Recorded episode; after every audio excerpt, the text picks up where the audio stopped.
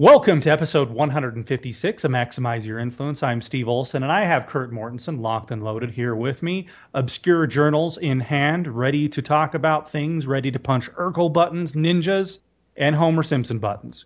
Kurt, it's getting cold. It's raining. Fall is coming. I do not like this. I do not approve. Oh no, I'm in denial. We've got a few more days left. There's a few more boating days out there. I can feel it. It's in the air. Well, actually, it's kind of cold in the air, but it'll change. You got to have a little little faith. I don't. not in There's weather. There's got to be one or two days left, right? A little sun. It just has to get above 70 degrees for me. 70 degrees, no wind, done deal. I do like the dry air of the western U.S. I was in Florida over the weekend looking at houses.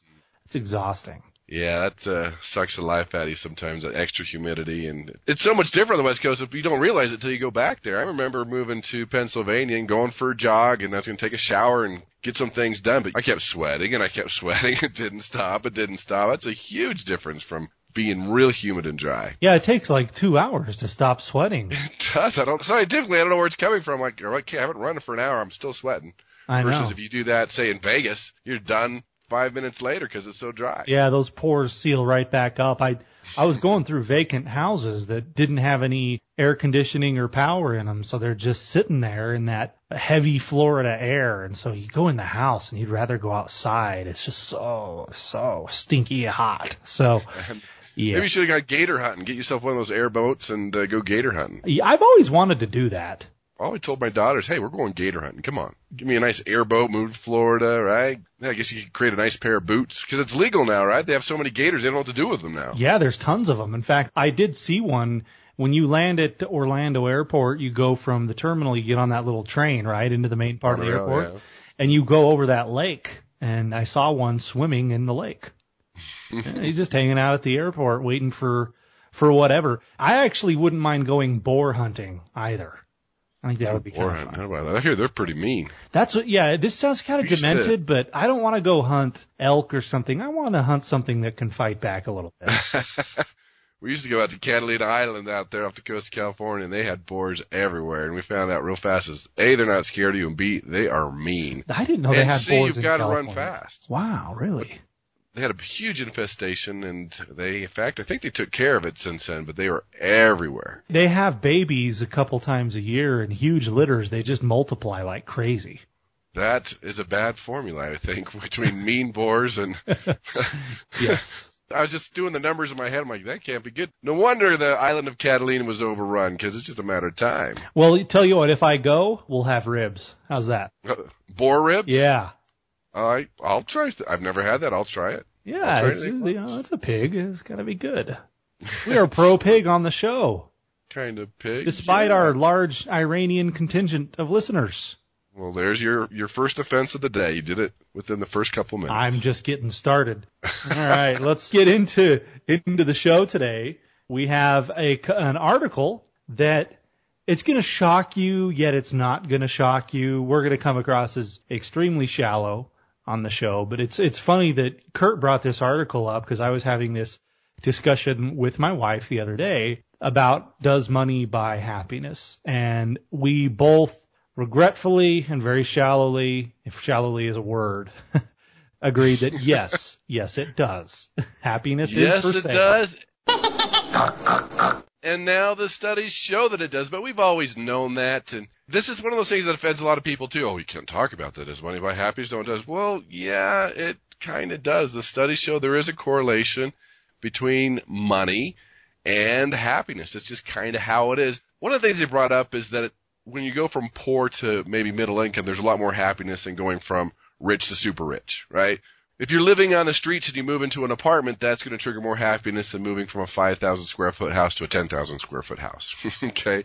So there's some things in there and, and we've always known that money makes you more of what you already are. So if you're not happy and you get more money, you're going to be more miserable. But for the most part, the big picture, as they did the study, there is a correlation. And we don't like to talk about it. Well, money is the root of all evil or all these other things that we make up if we don't have money.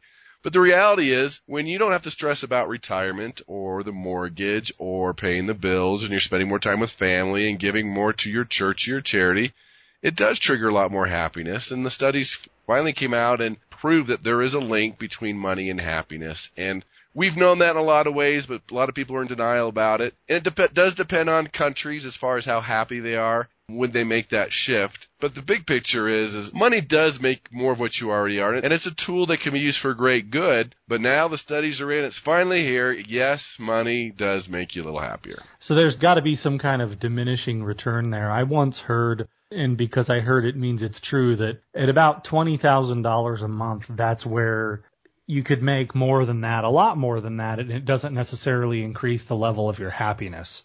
And I think that's what you mean is you look at the average person, let's take somebody in the United States. I think whether you lived in Manhattan or South Dakota, right? Obviously there's a cost of living difference there. But, you know, if you make $20,000 a month, no matter where you live, you're probably pretty comfortable unless you're an idiot. Right. And you, you've got a couple Ferrari payments and, and are just really irresponsible. But at that number, you can kind of do whatever you want, right? You could, go on some good vacations every year. You can pay all your bills and have leftover, go out to dinner, buy people presents, donate to charity. And then it just really doesn't matter after that because like I said, unless you have some crazy, crazy spending habit, most people just don't need more than that. I agree. It definitely does buy happiness because as somebody who doesn't have any of it, or the chances are they are not happy. Yeah, it goes back to our favorite Harv Eker quote when somebody says money's not important, you look them right in the eye and say, "You don't have any, do you?" You don't have. Yeah, that's yeah, right. that's just something broke people say. That's what he says. Yeah, yeah. So there's a lot of truth to that. I agree. You know, where do you draw the line? And I think to a lot of people who have a lot of money, it becomes a game after a while. Mm-hmm but it's also it's you know you do a lot of great things in the world with with money and these tools but the the research is it. I think we've already deep down already knew it but now it is proven. It is proven. We're going to go ahead and post a link to that study on the blog so watch for that. Go to maximizeyourinfluence.com to check the study out. And as always please subscribe to the show on itunes on stitcher and windows marketplace and all those fun things that i just beat like a dead horse every single week. All right well, do it, please, please. please. How's that? Yeah, that's my plea. That's effective persuasion, everybody. right there. Right, begging the thirteenth law of persuasion. If you don't get what you want, just beg until you do. Yep. Yeah, we've talked That's the about law of the law of the teenager, actually. The, well, I think we're yeah talked about the twelve laws of persuasion ex- extensively on the show. I think we've talked about all of them. Th- those are in your book, Maximum Influence, correct? Oh, good plug. Absolutely. Yeah. Yeah. I didn't even pre-plan that plug. It just kind of fell out just kind of it was natural and it just flowed and you get 10 points. Oh, good, good. I don't know what you do with the points, but you get them anyway. yeah, right, right. Turning into the dollar, uh, not worth very much anymore. So I told somebody that it's, it's amazing how much more my groceries cost than they did last year. They're getting expensive. Stuff gets expensive. Getting expensive. They're paying more and getting less because each little thing of yogurt has a little bit less, a little bit less, and more and more concave, so they don't raise the prices too much, but you're getting a lot less too.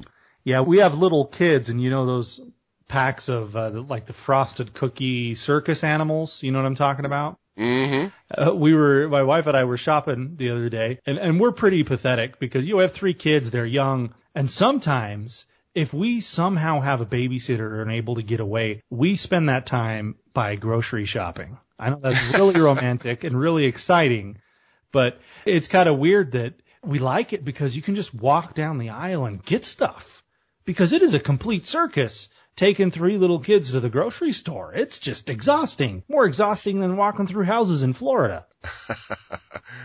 yeah, that is true. Sometimes when they want everything from every aisle, it's just drains. It's a constant and negotiation. It's also kind of fun to go look at see the other ones that are bringing their kids, and when you're like, "Whew, glad that's not me." No, I still maintain little kids; they're just cold-blooded negotiators. They they are the best. But we saw some of those circus animal cookies. I didn't mention that just out of nowhere, and we picked up the bag. And I go, hey, we're going to get some of these. And I picked it up, and it was like I was holding a, an inflated bag with nothing in it. Right? There's a couple of things rattling around in there. And I go, oh, that's a ripoff. And I picked up another one, and, and they're all like that. You know, they blow the bag up with a bunch of air and put like two cookies inside.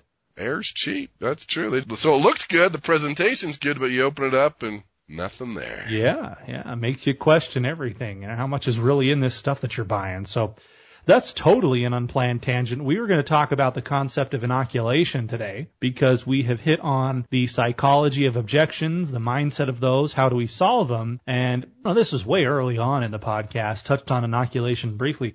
I think we'd all rather just not have any objections if we could have our way, right? Just, you know, the prospect quietly behaves themselves and listens and says, where do I sign? in a perfect world, that could happen every once in a while. Yeah, but yeah. You're going to get those questions and objections, and they, they can be a good thing. And also, sometimes it's like hitting a brick wall. Yeah. Also, sometimes, and what we're talking about here is you can just get them out of the way in advance. And much of that is accomplished by making sure you're talking to the correct prospects. So we have made that assumption here that, okay, you actually have leads that are interested in your product and, and most of them are qualified to buy your product, right? You're not selling ice to Eskimos, so to speak. There's, there's motivation here. So that assumption out of the way, there's always going to be a couple of objections that you're always going to get. People are going to think of them. It's a knee jerk type deal and we want to take them away in advance. And I, I don't know, you probably coined that term inoculation as it pertains to, to sales training. Did you not?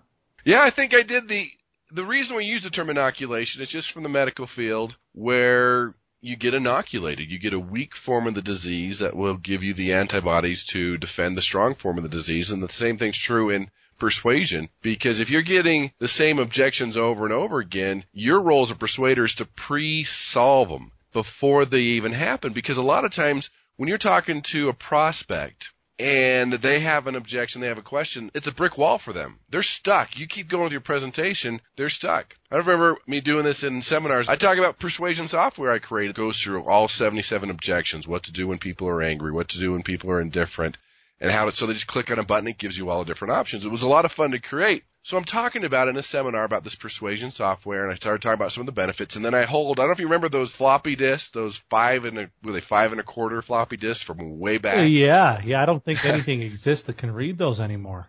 And, and that's the challenge. So I'll hold up. I'll say, you know, my programmer's a little nostalgic. We're using these older floppy disks, and I hold it up, and I'll keep talking about the benefits and the persuasion software and what it does, and then I'll take a little time out and I say, okay, what just happened? Because they're looking at me thinking, is he stupid? Did they really use that? I think he's stupid.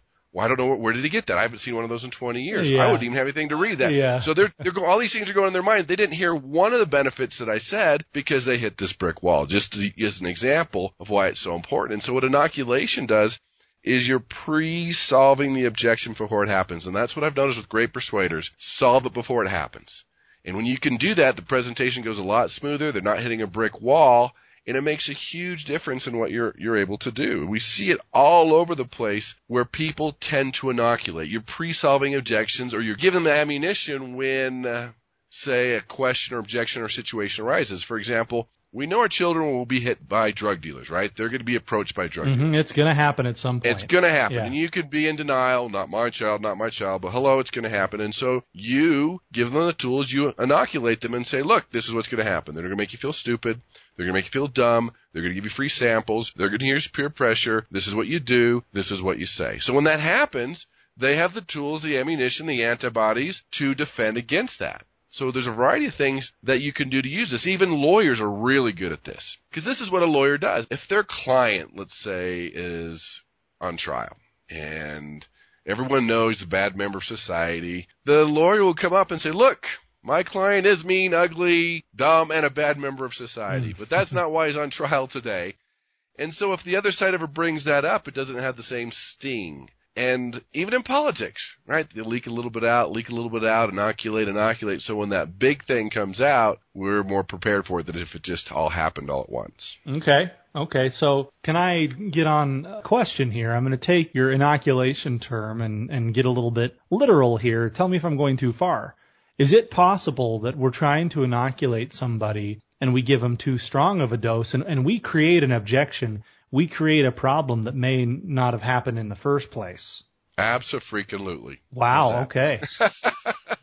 And that's the key. I'm glad you brought that up because you don't go the, through the list of the possible 20 objections that you're going to go through because they don't come up every time. You identify the things that you know are going to come up every time and those are the ones that you want to pre-solve. You don't want to give them too many antibodies or too strong a dose because you're going to kill them. And that's not what you want. You're looking at the one, two objections that you know that are going to come up. You inoculate during your presentation so they don't come up and it's going to go a lot smoother. So you you use the example of the legal profession, which is not a friend of the show. We we've made that clear. But we, the the attorney, the the defense attorney or the prosecutor gets up and says the defense is going to say this and that and the other, and that that is a adversarial atmosphere where everybody is expecting that two cases are going to be made and people are going to be squaring off, right?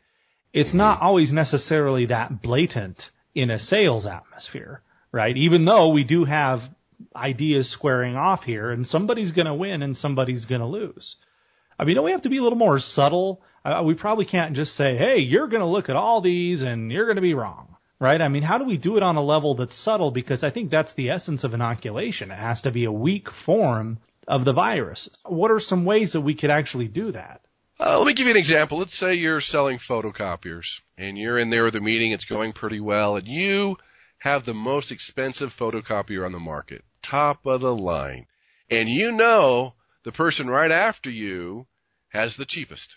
And you know that salesperson is going to say, yeah, they're the most expensive. That's all they're going to say about you. So take the prospect and inoculate them. Say, look, a lot of people are going to say we're the most expensive at top line. We are, but you know what? When you do the math with the toner and the service and it lasts three years longer, actually when you crunch the numbers and do the math, it's going to save you 20% a month. Now when that other salesperson says, yeah, they're the most expensive, they have the antibodies, they have the ammunition to, at least in their brain, to solve that. Okay, okay anything else that we sh- we can do? Because I think you probably got to have multiple approaches here, don't you?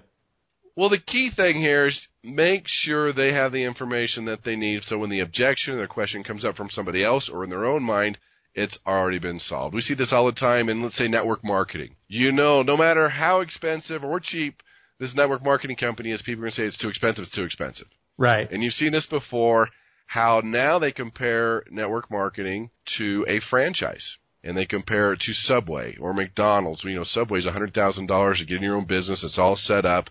And then they compare it to the other and you can talk about the difference and contrast it. So now the too expensive objection won't come up. Okay. I had this happen to me the other day and I've learned to inoculate against it, but you know, I go, I buy houses from people, houses that are really junky and, and need a lot of repairs, right? And so when people respond to my marketing letters, it's typically because they go, oh, you know what? I can do this quick. I can do it for cash. No real estate agent involved. Because people go, I don't want to be dealing with an agent for months and having people tromping in and out of my house, right? So that's why that they would uh, they would call me, somebody like me. Well, inevitably, what happens is when I go see them and I make them an offer for their house, it's really low. And it has to be because usually their house is a piece of junk and I got to do a ton of repairs and I got to make money right? But they don't understand that. They they just see that, oh, I thought it was worth this and you're offering that. Yuck, it's too low. And what inevitably happens is they think, I need to call some other guys and I need to go get some other people. And the fact is is these other people are usually going to offer about the same amount that I am. I'm not worried about them necessarily. But what happens is a lot of these people are also real estate agents and the person who initially didn't want to use a real estate agent begins reconsidering due to the low ball offers that they're getting, right? And because they, the person basically says to them, Hey, you can use a real estate agent and you can get $40,000 more. Yeah, you waited a couple of months to do it, but hey, it's $40,000, right? So I've noticed that I need to be careful and I need to inoculate and say, and you know, that's great. Call other people. You should get the best that you can uh, within a short period of time. I'm going to tell you though, they're going to try to get you to list the property right? They're going to try to tease you with that and say you could get this much more money. Well, the fact is you could, but remember, after you pay your commissions and your fees and you carry the mortgage for a few more months, really you're only getting this much more. For how much more hassle? Right? It's, it's an inoculation that I've learned to do, and more often than not it works because the person calls me back and says, yeah, I had a few people over. I like, I like your offer the most. And you're right, that one tried to get me to list it. They were very insistent, right? It always happens because when the person realizes, hey, this person doesn't want to sell at a big discount, I don't want, I don't want to try to get them to do it. I'm going to try to list it. So you kind of get familiar with this. The longer you're in your industry, you know what's going to happen, right? Yeah. When you know your product, that, that's that's yeah. a great example. And it's a key. You know what's going to come up. You know what's going to happen. You're not just pulling them out of the air. You inoculate what's going to happen. That's important. We see it in presentation, kind of the opposite. When people in presentation, sometimes they start off today, I'm going to persuade you right? You've heard that before. And people inside are like, no, you're not. In fact, they did a study and they found out that when people started out, today I'm going to persuade you or I'm going to sell you or I'm going to convince you or you're going to see, people are going to start resisting up front versus if you, you don't say those things at the first part of your presentation, it makes a huge difference in what you're able to do. I've found that another way to make it subtle, Uh, because that really is the essence of the inoculation, is to not be so direct at the person. So if they object to you on price or on authority or something like that, instead of saying, well, you are going to screw up, you are going to have this happen, you can instead say, sure, I can understand why you would want to do that. I've had a lot of people in your situation say the same thing. What they typically find is this. So it's not saying you're going to fail, you're going to have this problem. You're saying, well, people do that and what they uh, find is such and such. So you think the person uh, you're going to look like you have more credibility when that person finds it, of course, instead of them like like you talked about in dissonance, right? When when there's that awkward pressure between this is how my life needs to be and this is how it really is, right? That pain that many people say in the sales industry, you got to find the pain. That's what motivates them to do something. And when that pain is there, one of the ways that you have said, Kurt, that people justify it and they bring themselves back into mental consistency is denial, which means they demean the source, right? So if you're a salesperson and you've created that pain in the prospect to try to get them to take action, to change, to sign on the dotted line, to give you the credit card number, because that's how you get paid. Well, one of the more popular ways for them to get back into mental consistency is to demean you and to say, well, you're just trying to get paid. You're just in this for the money or you're just, what would you know? And so the more that that inoculation is not so much you coming at them, the less likely they're to do it, to, to come back at you with it. So kind of go that, that third person approach. We've, you've heard in sales the feel, felt, found, right? The, the, mm-hmm. you know, well, many people have felt this way and they now feel or found. I don't know. I'm screwing it up, but do you want to elaborate on that? Well, you're right. You don't want to be so direct. And You could use a statistic. You could use a story like we've talked about, stories persuaded without detection. If I was selling life insurance and I knew they were going to want to think about it, then you pull out the story of Frank who put off the life insurance and they were driving home one day in this terrible accident and left the family with three kids homeless, right? They're going to put themselves in that situation. That is another soft way to inoculate. So there's a variety of ways to do it. But you're right. Sometimes the indirect method where you're telling a story or you're talking about somebody else could be a great way to inoculate. And we've talked so much about listening on the show. And I think too that when you can prove that you understand what the person is feeling, then you have more credibility to, to inoculate them. So you know, when you tell people things like, Hey, have you ever felt like this? Or, uh, you know, when you're doing this, have you ever experienced that? Right? because they go, oh wow, that guy's in my shoes. Those weight loss infomercials are perfect. Right? the person says, I do. was tired in the morning and I couldn't play with my grandkids and, and that target audience is looking at that going, Hey, that's how I feel. It unlocks that empathy. So therefore oh, that, the inoculation is so much more credible. Oh yeah, when that empathy's there, when you say, look, I was uh, over 100 pounds overweight also, or let me tell you what I did when my home was in foreclosure. When you can have that empathy and understand it and inoculate it, I don't want you to make the mistakes that I've made. Let's talk about some of the things that you can do. Then all of a sudden the door's wide open for your ability to persuade them. Yep, that's exactly right. Anything else you want to add to inoculation before we move on to our blunder? Yes, you've got to have the booster shots. Inoculation's not a one-time thing, and the studies show that inoculations can erode over time. They lose their effectiveness over time. It's not just that one time shot. That's why we need the booster shot. In fact, one study revealed that the more you add these boosters, it extends the persuasiveness of your original message. And it doesn't have to be the same story or statistic or form of empathy. You could use maybe some reciprocity or role plays, additional information, another report, something else you found, something to enhance your credibility. So sometimes a little booster shot goes a long way, especially with teenagers. Just because you've inoculated them once, you better get those booster shots out so it stays and it sticks and they realize the importance of what you're talking about. Good call. All right, cue up the Homer. Homer, talk to us. Don't, don't, don't. Incoming. I've got the blunder today, and this really involves poor handling of an objection, right? Do you think it's a good idea that if your prospect objects to something you say, to insult them? I would say yes because it makes the persuader feel better. It's a lot of fun. but then on the flip side, you've lost the sale. Yeah, yeah. so it depends how you want to look at it. If you want to feel good and win the argument and slam somebody and put somebody in their place, hey, go for it, feel good. You won't ever make any money. You'll never be a great persuader, but I guess you'll always feel good about yourself. I've done that before though. I got to say, when you have a prospect that you know it's just not going anywhere, and you've had a bad day, and they're they're that straw that broke the camel's back, it does feel good to slap somebody every now and then verbally. that it does. That's why I say it depends on the situation. Yeah. But yeah. for the most part, I think what you're trying to get at is no. If you want to put up that brick wall of resistance and have them hate you and shut the doors of persuasion, then go for it. Before I tell you the blunder, this is obvious, right? Don't insult the prospect when they have an objection. Now, that assumes, of course, that we're all on the same page as to what's an insult, right? And I think acting condescendingly to them or acting really defensive, that is borderline insulting. So sometimes we think that we're, we're not being that way, but are you? Are you creating an atmosphere where they're going to feel defensive and attacked by asking uh, the question? And I had a, a client of mine who was looking into a piece of property in Florida. And this was a seller who was willing to uh, carry financing. What that means is that the seller is willing to accept uh, monthly payments in lieu of a lump sum. And so they're going to charge some interest. They're, they're acting like they're the bank, right? And my client was looking into the property and this guy was kind of badgering him saying, are you going to buy it? Are you going to buy it? Are you going to do this? And my client said, well, I don't think so. After running the numbers, it's not going to make sense for me. The seller's response was, that's a lie. The numbers are this, and these, this is a really good deal. So obviously you have not run them.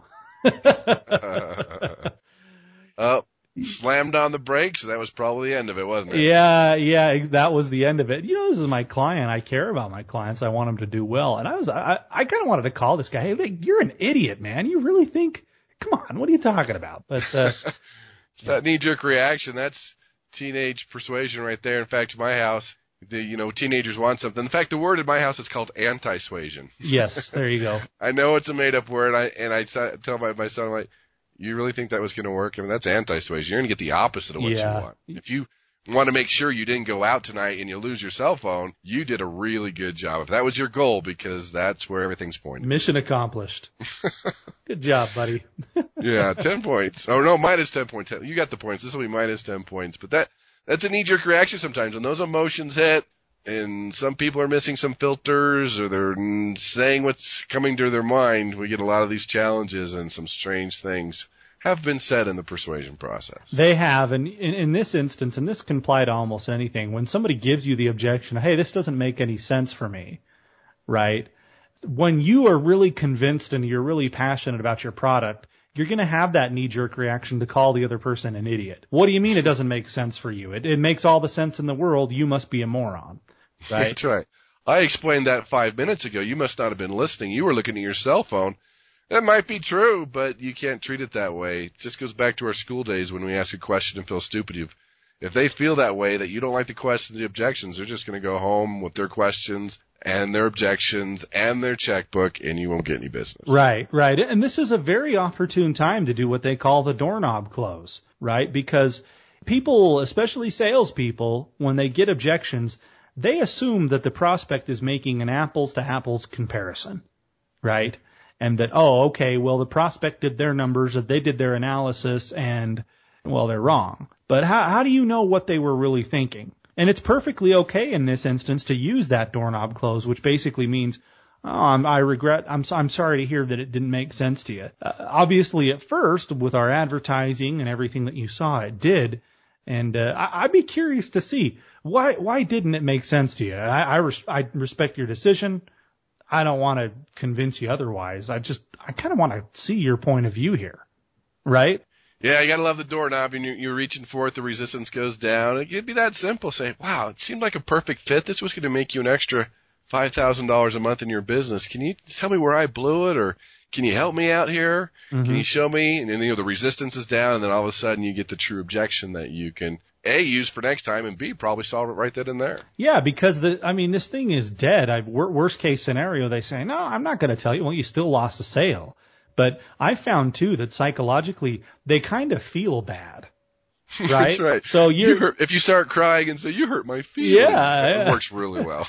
it, it works really well. They, they feel bad because they sent you packing, and that's awkward. You know, most people don't like to do that. So you saying, well, hey, effectively, t- tell me where I went wrong.